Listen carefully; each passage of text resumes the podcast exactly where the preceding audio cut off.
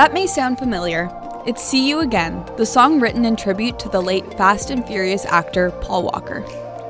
We've been thinking about the ways we mourn, and how, in an increasingly digital world, the way we grieve is changing. Whether it's through music, Facebook posts, or even tattoos, mourning has become more and more public. Welcome to the podcast edition of The Signal. I'm Kira McKenna. And I'm Allie Graham. We're in the audio workshop at the University of King's College School of Journalism, and today we're diving into the complex and challenging world of mourning in the digital age.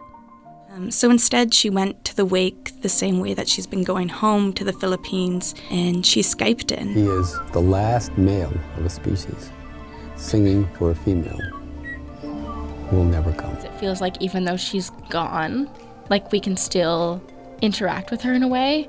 A lot of, of, good memories and stuff tends to come out in some laughs, and you know, you get the odd tear every now and again. That's a taste of what you'll hear on our podcast. You know, I think we've all felt a lot of loss lately, even when it comes to people we don't know. Right, celebrities. We said goodbye to some great ones recently. Haley Atwood wondered why their deaths hit us so hard. Here is a bulletin from Channel 5 News. Singer Elvis Presley has died in a Memphis, Tennessee hospital. One of the most famous stars in Hollywood history is dead at 36. Marilyn Monroe. A short while ago, Buckingham Palace confirmed the death of Diana, Princess of Wales. It's the passing of an American icon, Muhammad Ali. Carrie Fisher passed away at the age of 60. Debbie Reynolds passed away at the age of 84. We cry, we toast their memory, and we post online. Why do we mourn celebrities? Aren't they just people we never knew? Robert Neimeyer from Memphis, Tennessee, studies death and grief therapy. He says celebrity mourning is often real and sincere. We mourn those with whom we have a sense of identification and connection. So, powerful, charismatic figures ranging from rock stars or actors through political figures can be genuinely mourned by people. I think it really is just an extension of our capacity to care, invest, and attach to people across distances of all kinds. So we miss what celebrities put into the world, their creative output, and their work. More importantly, we miss how it makes us feel. People have always grieved the deaths of famous figures. 20,000 people flooded the streets of Vienna when Beethoven died. Over 7 million attended Abraham Lincoln's funeral. Take a listen to this. That is the sound of hundreds of thousands of people gathering to mourn Jayalalitha Jayaram's death in India. She was an actress turned politician, and she died just last month. People like to grieve together, as a community, and we continue to do so with the help of technology. I can't believe we now live in a world without Bowie. Remembering Alan Rickman, always. Prince, you changed my life. Since the rise of the internet, community can be online as well. It's quick, accessible, and public. There was an unusually high number of celebrity deaths last year. BBC says their coverage spiked from 30 celebrity deaths in 2015 to 50 in 2016. With this spike came an online outpouring of grief. I think here of one client following the death of Prince and his level of despair and anguish was as profound as if Prince had been his brother or his lover or his best friend. No one in his immediate family or social circle really got you know, what uh, Prince's death meant to him. But he could find online countless tens of thousands of people um, who would blog about the impact of Prince on their lives. And the participation in that provided, of course, an important measure of support. But along with online grieving comes the grief police.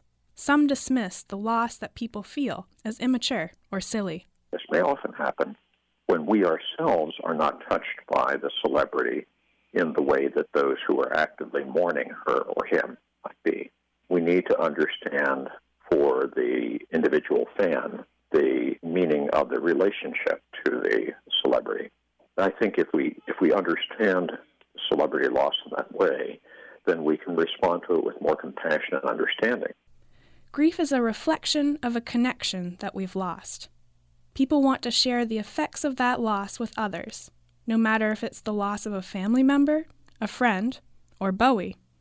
The human impulse to mourn celebrities has become an online response. We tweet, we post, and that is often how we toast their memory. I'm Haley Atwood in Halifax.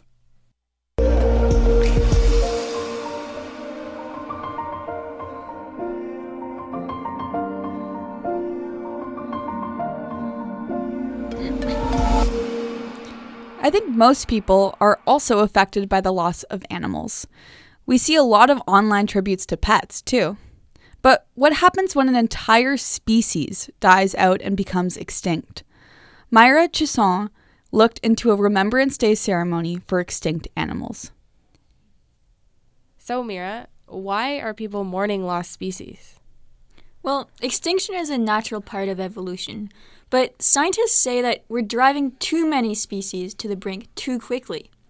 According to the World Wildlife Fund's Living Planet report, by 2020, the planet might lose a third of the animals it had 50 years ago. Wow, that's terrifying. Can you tell me about one of these animals that we've already lost? Uh, here's a clip from a Discovery Channel documentary called Racing Extinction. This is a song recording of a male OO singing on Kauai. He is the last male of a species singing for a female who will never come. And now his voice is gone. That was the last song of the OO bird. In 1987, the OO joined the ranks of the dodo and hundreds of other extinct species. So, what are people doing to mourn these animals? There's an initiative that started in the UK called the Remembrance Day for Lost Species. It is now spread across the world. It's held every year on November 30th. Last November, there were over 50 events worldwide. The day includes events like vigils, poetry, and music. Like, for example, this ceremony for the Tasmanian tiger by the Onca Art Gallery in the UK. Declared extinct on the 7th of September 1936, when Benjamin's keeper found him dead of exposure on the concrete floor of his cage in Hobart Zoo. Perhaps as late as the 1960s they may have survived, or it could be that Benjamin was the last of his kind. However, now, all hope for this species is sadly lost. So that's an example of sound from a video of a Remembrance Day ceremony for the Tasmanian tiger, who is now extinct, which was held in the UK last year. Mira, are there any ceremonies like this in Canada? No, um, there are in the US, but not here. At least not yet. Let us know what you think. Should we mourn the loss of species in Canada too? And if so, how? Tweet us or hit us up on Instagram. We're at Signal Radio HFX.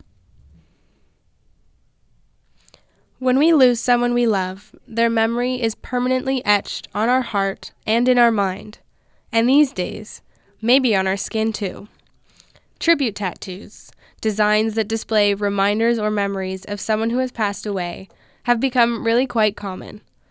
Eldrick Murphy is a tattoo artist at the Sin on Skin Tattoo Studio in Halifax. He has his own memorial tattoos, and he creates them for others.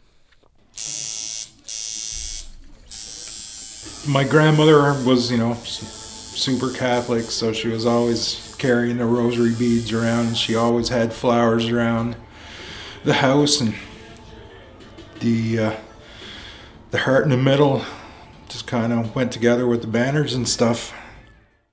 Then I got uh, that one there. My skin's horrible for my dad when he passed. He was, uh, well, we're Irish, so I had the shamrock and then just some kind of chewed up stonework.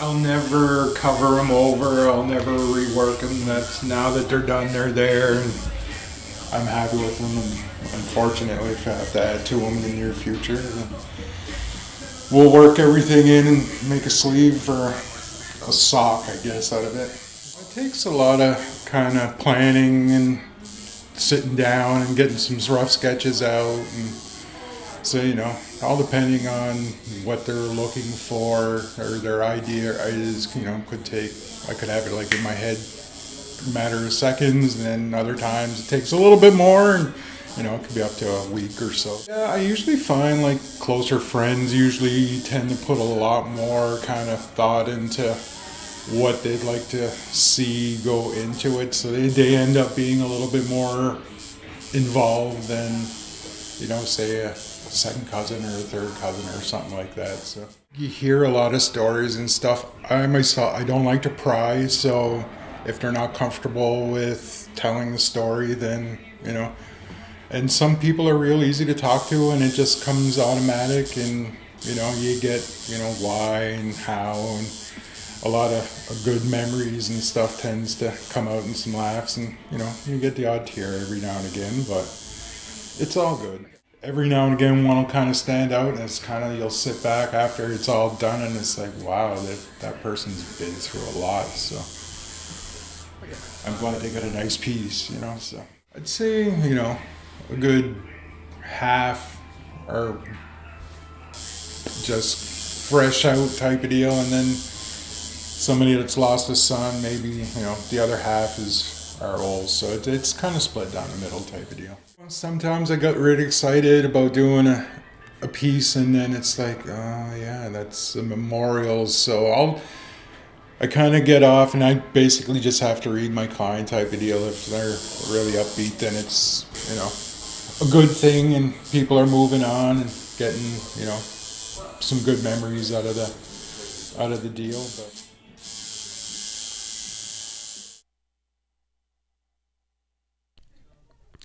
Eldrick Murphy is a tattoo artist at the Sin on Skin Tattoo Studio here in Halifax.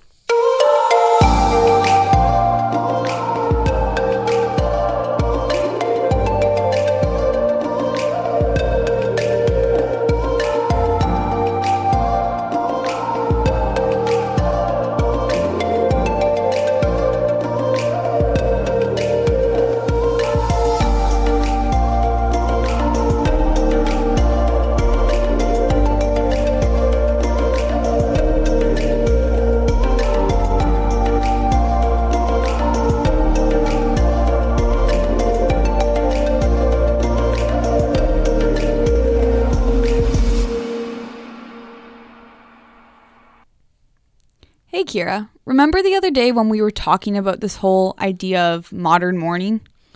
Yeah, Ali, it's like everybody we know has some sort of story about the intersection and the way death and our online lives interact. Yeah, so we decided to record our conversation about it. Here are some of our classmates Ro- Rowan Morrissey, Maddie Haslam, and Terry Boats. So, I guess when I start thinking about how technology has impacted my own grief and mourning process, it, I immediately think about my aunt who passed away from cancer three years ago. She was in treatment for quite a long time, and I think to help her out and show her love and show her that we were all behind her, I think someone in my family, don't know who, created a Facebook group called We Love Paula. And it has 131 members, and people started posting pictures and funny stories and words of encouragement. And when she passed away, that group was really, I think, important for getting the word out and getting people to talk about um, all the things they loved about her, why they're going to miss her, and show support for my cousins and my uncle. Um, but she also has like her own personal Facebook account, which we're all still friends with. It's still active, and no one has changed um, I guess, her status to show that she's deceased. So every year on her birthday, I still get a notification and it still shows up in that like right hand corner that it's Paula Hanlon's birthday. And for the first year or so, it really freaked me out because, for one, I would have that moment of kind of forgetting that she was gone. And then all of a sudden, I'd realize that she wasn't there. And it was kind of a reminder, but it was also a good thing because then I'd start to notice that people were posting on her birthday to be like, we're having a glass of wine for you today, or we hope you're with so and so, and um, we really miss you, but we're also glad that we had the time with you. And it's been almost, I think it'll be going on four years in September. And people are still posting. So on her birthday, there were 10 different posts. And some of them are from people I've never met in my entire life, but they knew my aunt in a way that I didn't. And so seeing photos of her pop up from when she was a kid or like in school and things like that is really interesting because I still feel like I'm learning things about her even though she's she's gone. So, do you ever go onto your aunt's Facebook page, maybe look at her pictures, look at her statuses, and and just re- remember the time that you've spent with her? Like, or do you maybe avoid going to her Facebook page because maybe part of it is a little bit painful for you? I think at first it was probably a little bit painful, but I'm also just interested, I guess, now. So, I mean, I don't go on all the time, but like in preparation for this podcast, I definitely did go and see and like look through the photos. And it's kind of just nice because it feels like even though she's gone, like we can still interact with her in a way. But it's also like kind of weird that I'm like interacting with my aunt on Facebook. Like I would never have assumed that that would be the way that we'd still be connecting with her. Mm. So does it make you feel closer to her? I think in a way, and it does. Like how I said that people are posting on there that I've never met or like didn't know about, and maybe they're family friends that haven't spoken to her since she was like a little kid and they found out that she passed away and so they post something in the group being like i just heard about paula maybe even two years after she's died i just heard that she passed away I remember we used to play together on Hadati Road, and here's a photo that I, my mom found when she was going through albums.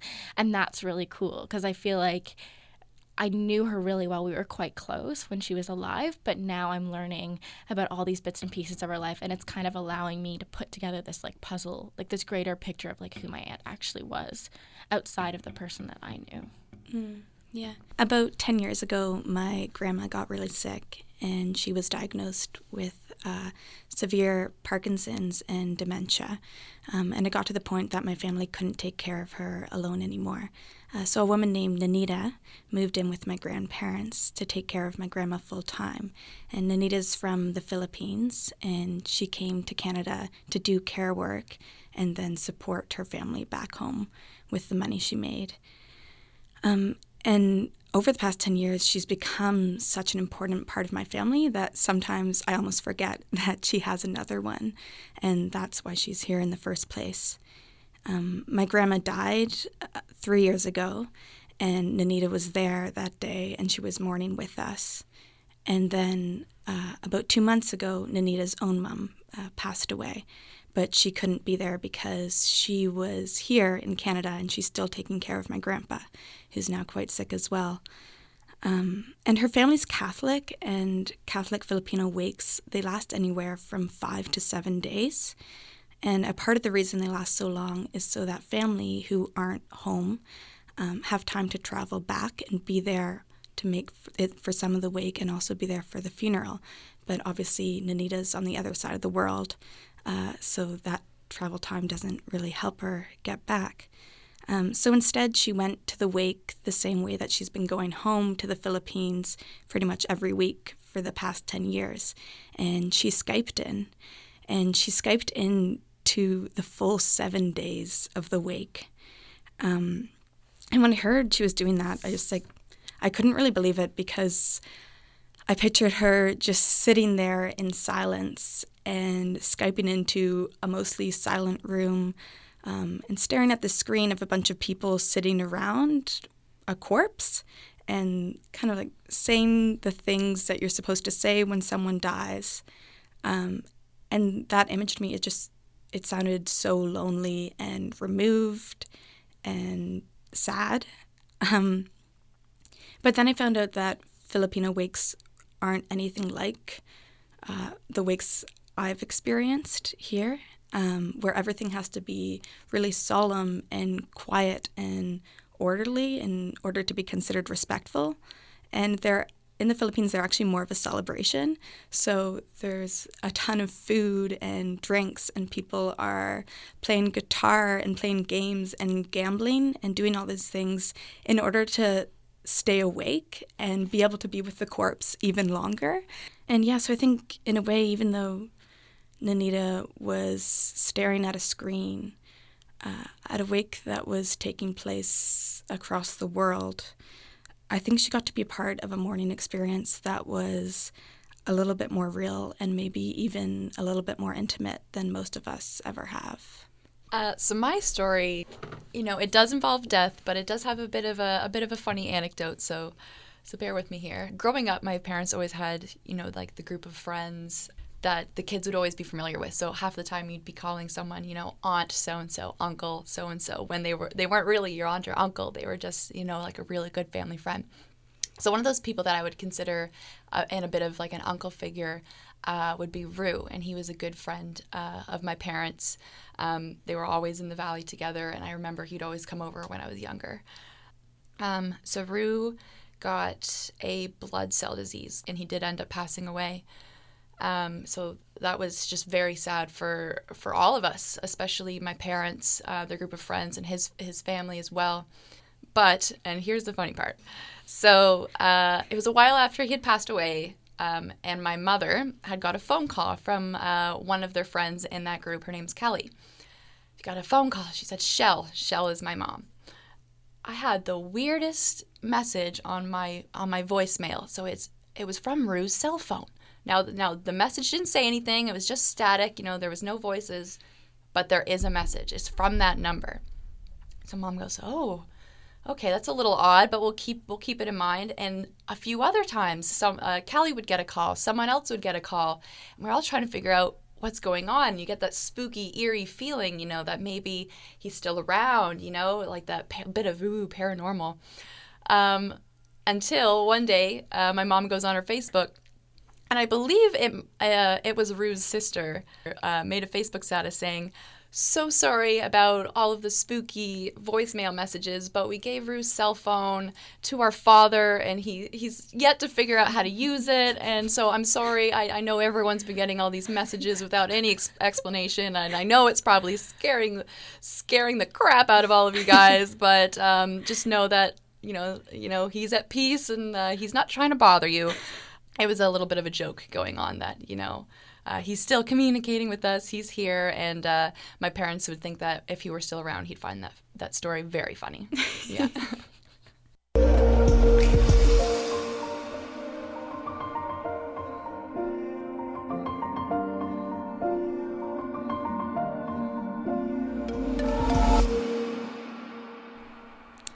We've all seen the Facebook posts heartbroken announcements of a loved one's death.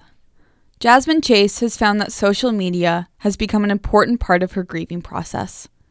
She lost her sister Ashton five years ago after she developed breathing problems. Before the emergency crew arrived, her 13 year old sister had died on the living room floor. Sometimes Jasmine goes online to share old pictures of her sister. Sometimes her posts are addressed to Ashton. Julianne Steves talked to Jasmine about her sister and why she uses Facebook to honor Ashton's memory. My sister was very athletic. Um, she loved to dance. She loved basketball. She loved um, volleyball, any type of sport. She was um, dyslexic, so she had a lot of difficulty reading. She was kind and loving to everyone because I think she knew what it was like to struggle in school. And so she always was kind to, you know, the other people who may be struggling in school or the other people who may not be popular or perfect or, you know, what society saw as, as beautiful.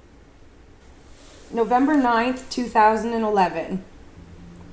It still feels so unreal. I still expect you to walk into the room or to be dancing around or wanting to do my hair. How could you be gone? A large piece of my heart is in heaven. I love you and miss you so much, baby sis. October 31st, 2012. I didn't want to spend the first year anniversary of Ashton's death crying. I wanted to celebrate her somehow. Therefore, I went into her room and found her signature on her binder and today I got it tattooed close to my heart. I know she is always with me, and now her name, exactly how she wrote it, is close to my heart. April 4th, 2012. I miss the happy times. I miss my mother's laugh and my father's smile. I miss holidays spent with her energy.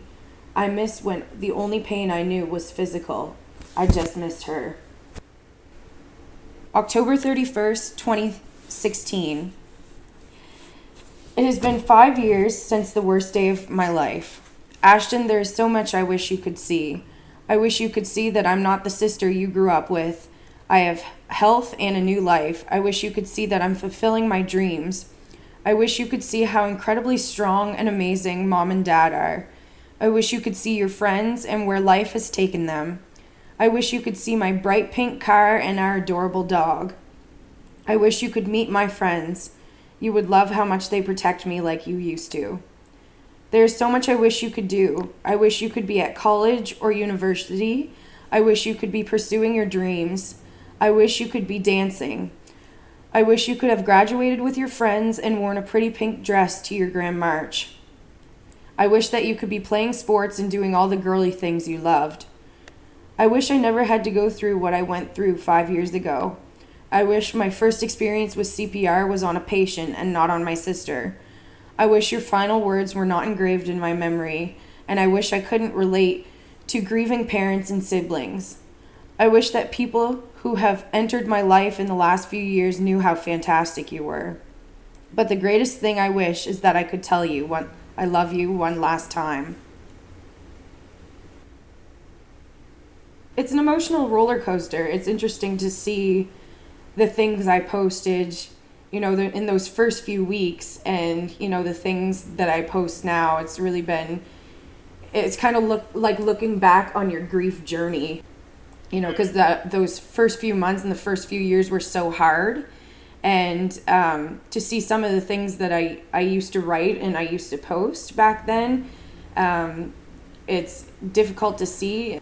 I think I chose to post it because it was a way to grieve. In in these modern days you know i had so many friends i had so many loved ones on facebook. It was actually quite comforting to be able to express my feelings to to people that knew me and that they could express their feelings back in support.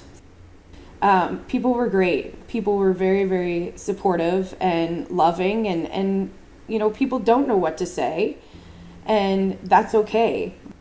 The things I post are way different than what they would have been, you know, five years ago. Um, but people's love and support has not changed by any means.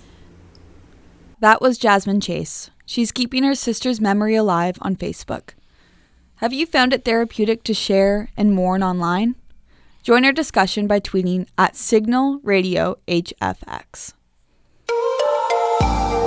We've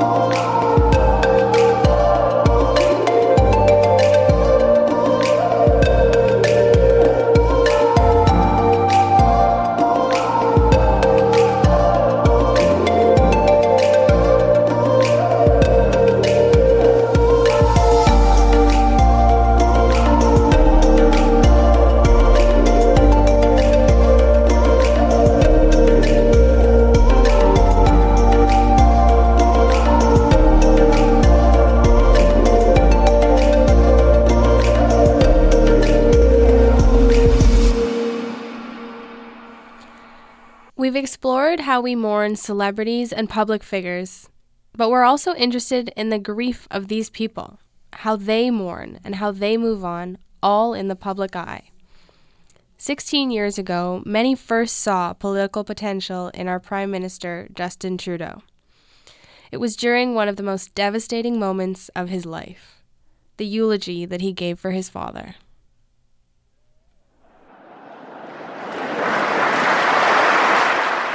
Hundreds fill the pews of the Notre Dame Basilica in Montreal. It is the fall of the new millennium. Canada, or at least most of it, is grieving. Grief is an experience that we unfortunately all share. Few of us, however, are called on to do our mourning in impressive, public ways. On a stage, under hot lights, performing. The very words convey so many things to so many people statesman, intellectual, professor, adversary, outdoorsman, lawyer, journalist, author, and prime minister. But more than anything, to me, he was dad. Mourning politicians is inherently political especially when the ones grieving are also politicians. And what a dad. Millions watched as Justin delivered a powerful, eloquent homage to his late father, Pierre Trudeau, the 15th Prime Minister of Canada. He died on September 28, 2000. The eulogy went viral when it was posted online years later by CBC. You have a kind of blending or overlap between the familial and the political. Dr. Sarah Clift is an assistant professor at the University of King's College in Halifax, Nova Scotia. Her popular philosophy course, Reflections on Death, asks students to consider the ways in which grief and mourning are political when he eulogized his father, you know, gave that very famous eulogy, um, he was being groomed in a way.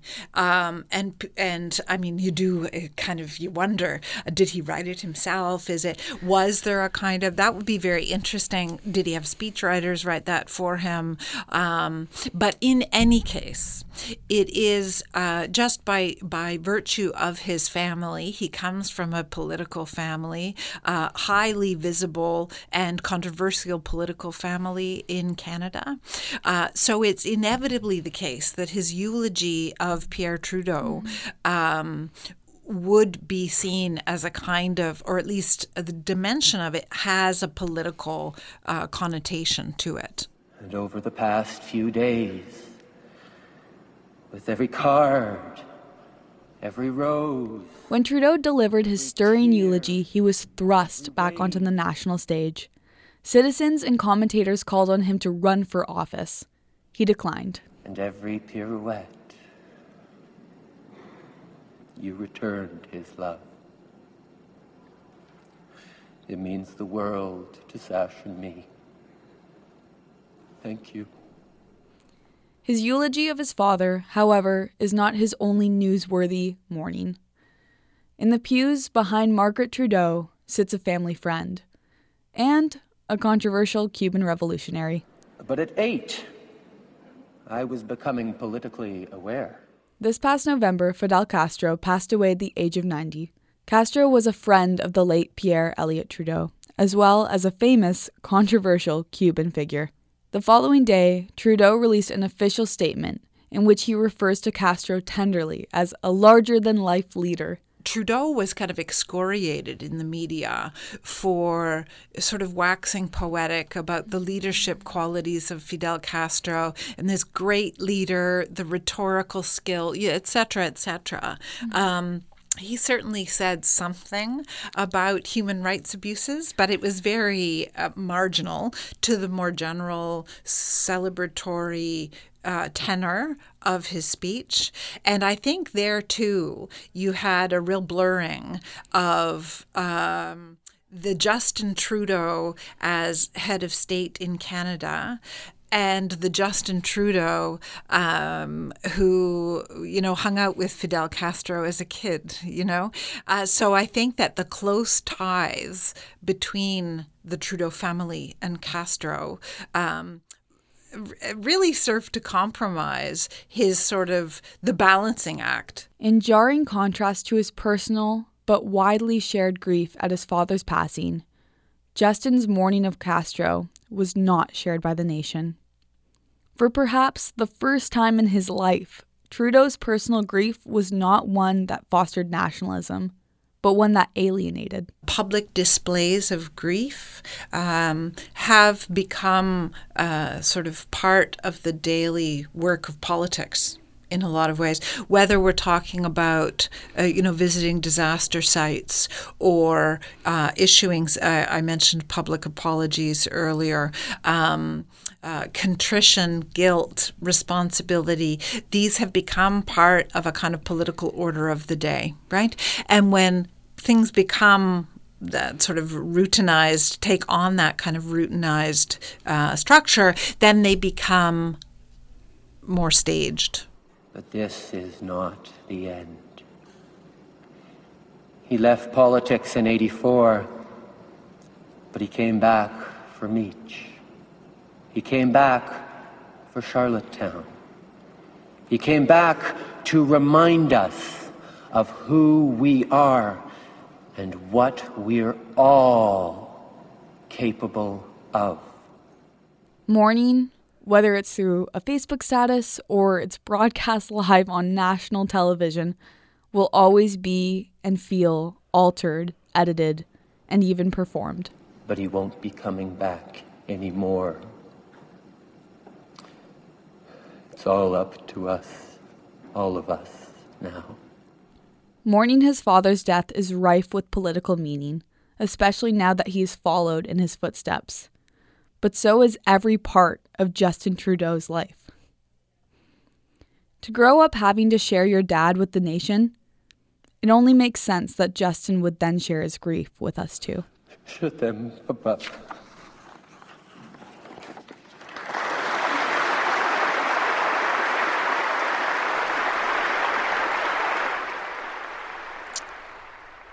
Thanks, Allie. That was great.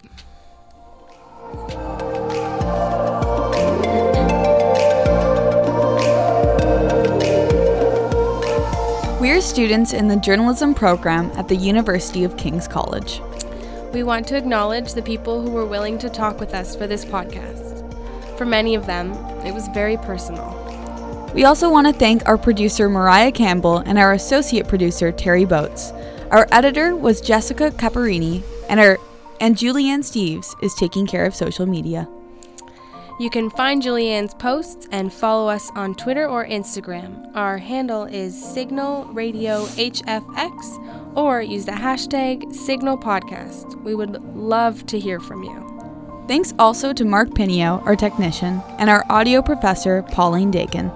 And thank you for listening.